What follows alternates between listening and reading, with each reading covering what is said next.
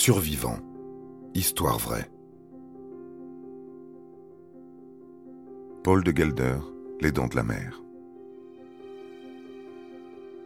Les attaques de requins sont rares, et plus rares encore sont les personnes qui s'en sont sorties et ont pu reprendre une vie normale. L'histoire de Paul de Gelder est aussi effrayante que fascinante. Au cours d'une manœuvre de routine, alors qu'il exerçait son travail de plongeur des mineurs, il s'est fait attaquer par un requin bulldog. Avec le requin tigre, il s'agit de l'espèce de squale la plus agressive envers les humains. On recense pas moins d'une cinquantaine d'attaques par an, dont plus de la moitié s'avèrent mortelles. L'expédition sous-marine de Paul lui aura coûté un bras et une jambe, mais son incroyable sang-froid lui aura sauvé la vie.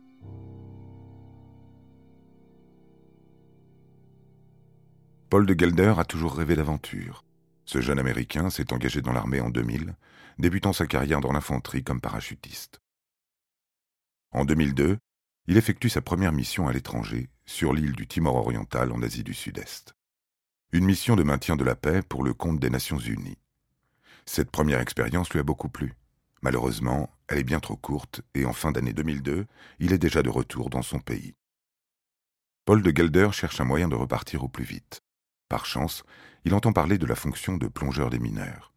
Un métier qui demande beaucoup de sang-froid, mais qui peut le mener aux quatre coins du globe il rédige sur le champ son dossier de transfert. La marine mettra plus d'un an pour le consulter, mais son entraînement et sa volonté d'engagement sont convaincants. En 2005, Paul de Gelder est officiellement attitré au poste de plongeur des mineurs. Les premières années, il effectue surtout des missions de routine. Il est envoyé sur certaines côtes dans les régions du Sud pour inspecter et déminer, si nécessaire, de vieux sous-marins laissés à l'abandon. Paul prend beaucoup de plaisir dans son travail. En février 2009, il est envoyé au large du port de Sydney pour tester un tout nouveau dispositif mis en place par le service de recherche et de développement de la marine. Le 11 février, Paul de Gelder plonge, sans remarquer la présence à proximité d'un requin bulldog.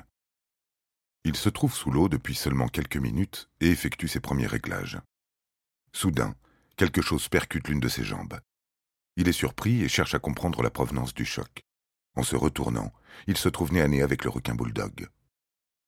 Il évalue la taille de la créature à plus de deux mètres. Pendant quelques secondes, Paul ne sait pas quoi faire.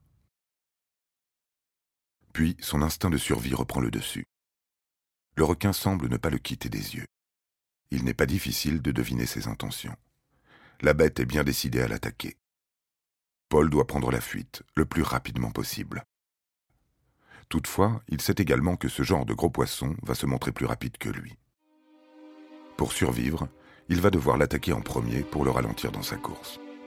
Il essaye de le frapper dans les yeux, mais il est incapable de bouger le bras. Il comprend alors rapidement pourquoi. Sa jambe et son bras sont prisonniers des mâchoires de la bête. L'adrénaline ne lui fait ressentir aucune douleur. Paul de Gelder doit à tout prix s'extirper de sa mâchoire, s'il le peut encore. À défaut de pouvoir atteindre les yeux de la bête, il utilise sa main gauche, encore valide, pour repousser le requin par le nez.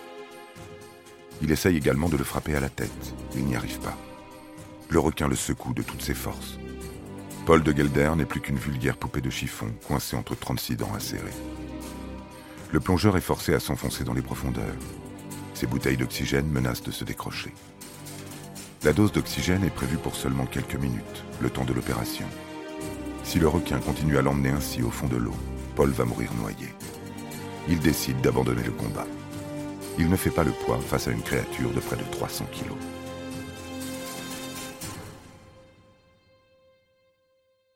Son prédateur finit par lâcher prise. La main de Paul a été complètement arrachée, ainsi que ses ischio-jambiers. Doté d'une combinaison flottante, il parvient à atteindre de nouveau la surface. Il se met à nager le plus vite possible à l'aide de son seul bras droit. Il perd beaucoup de sang. Il atteint le bateau de sécurité à l'aide de sa jambe la plus valide les secouristes prennent la décision de couper la jambe, qui avait été entamée par les mâchoires du requin. Paul de Gelder ne la sentait plus. L'opération est extrêmement douloureuse. L'adrénaline passée, Paul ressent le contre-coup de son attaque. Aucun médicament ne peut venir à bout de sa souffrance. Il doit affronter sa douleur pendant plus de vingt heures. Il envisage même de se suicider. Finalement, il pense à l'avenir. Il ne peut pas se résoudre à abandonner ses rêves d'aventure. Le médecin lui annonce 12 mois de rééducation avec une prothèse. Pour Paul, c'est beaucoup trop long. Il passe neuf semaines à l'hôpital à faire autant d'exercices que possible, jusqu'à ce que la douleur prenne le dessus. De retour chez lui, il passe un temps considérable dans une salle de sport, enchaînant développé couché et squat, autant que la prothèse le lui permet. Quand il ne fait pas de sport, il s'automédicamente avec de l'oxycontin, un antalgique stupéfiant très puissant. Six mois plus tard, Paul de Gelder peut retrouver un travail au sein de la marine. Alors qu'il haïssait les requins avant son accident, il s'y intéresse de plus en plus. Il comprend à quel point ces créatures sont essentielles aux écosystèmes. Aujourd'hui, il travaille avec diverses organisations pour sensibiliser le public aux requins et tenter de les préserver.